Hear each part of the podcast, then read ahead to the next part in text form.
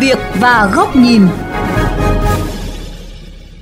Thưa quý thính giả, dịch Covid-19 đã quay trở lại cộng đồng sau 88 ngày ở tình huống ít ai ngờ đến. Với sự quyết liệt vào cuộc của các cơ quan chức năng, người dân thành phố Hồ Chí Minh hy vọng sớm chặn đứng sự lây lan của dịch bệnh.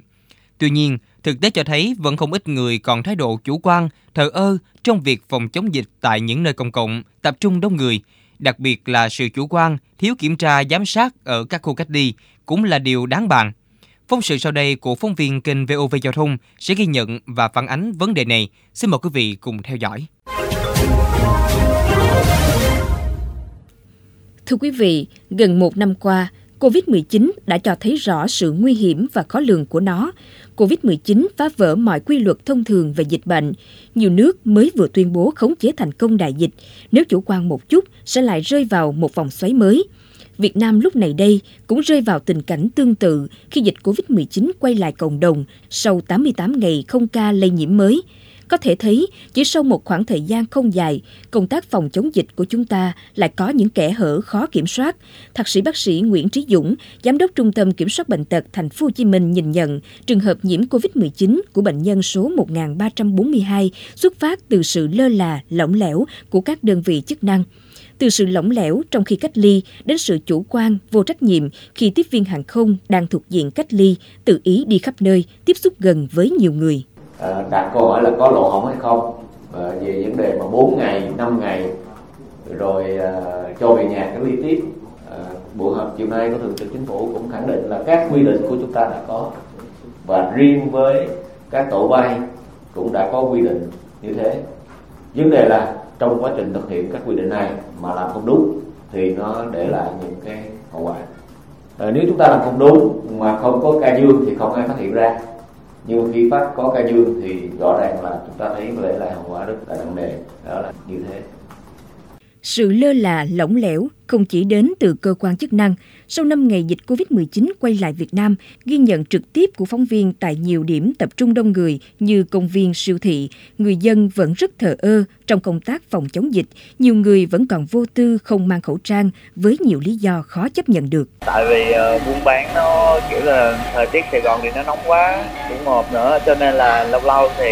cũng cởi ra cho dễ thở, cũng biết là nó không an toàn nhưng mà mong anh thông cảm cũng không khó khăn gì hết nhưng mà uh, bên trên chưa có phổ biến á, nên cũng chưa điều đây là cũng chưa có biết thông tin rộng nên cũng chưa có biết để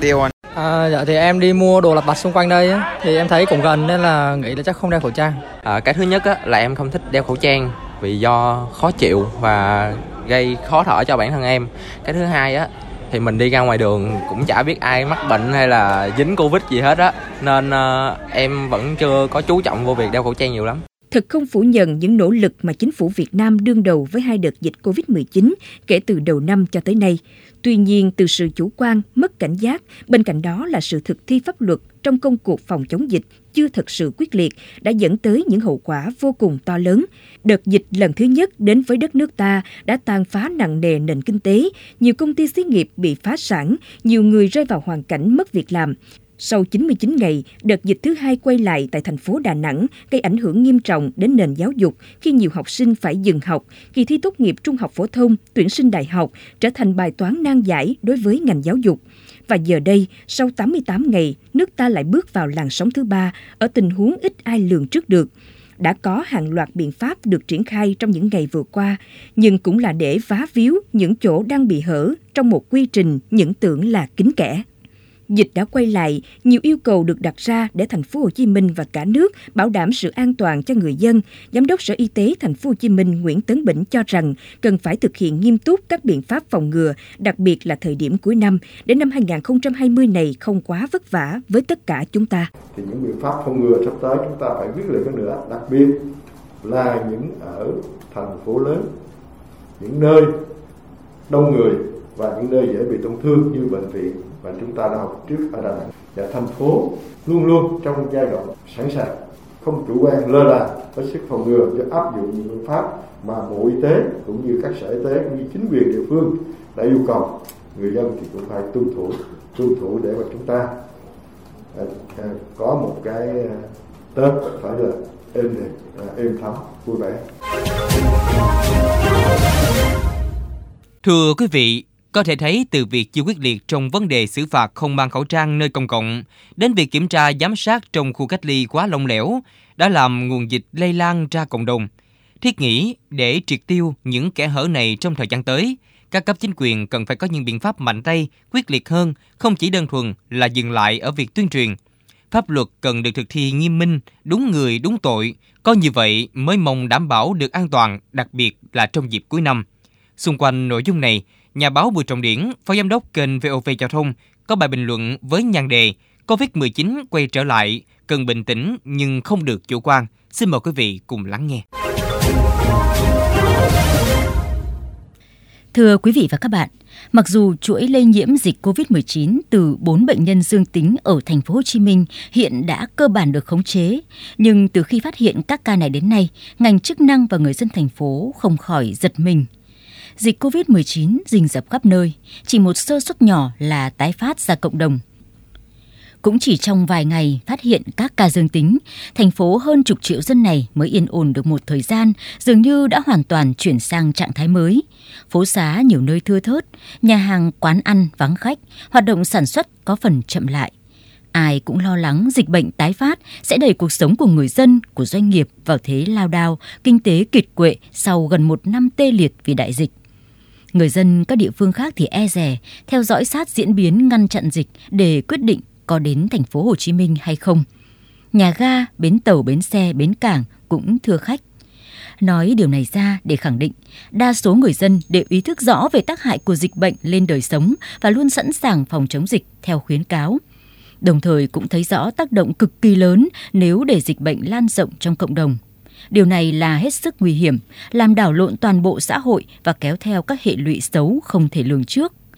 Cũng qua vụ việc các ca bệnh mới này cho thấy những lỗ hổng trong công tác cách ly, nhất là cách ly tại nhà và các khu cách ly của các đơn vị. Trong đó Vietnam Airlines bấy lâu nay tưởng là chặt chẽ nhưng thực tế lại lỏng lẻo.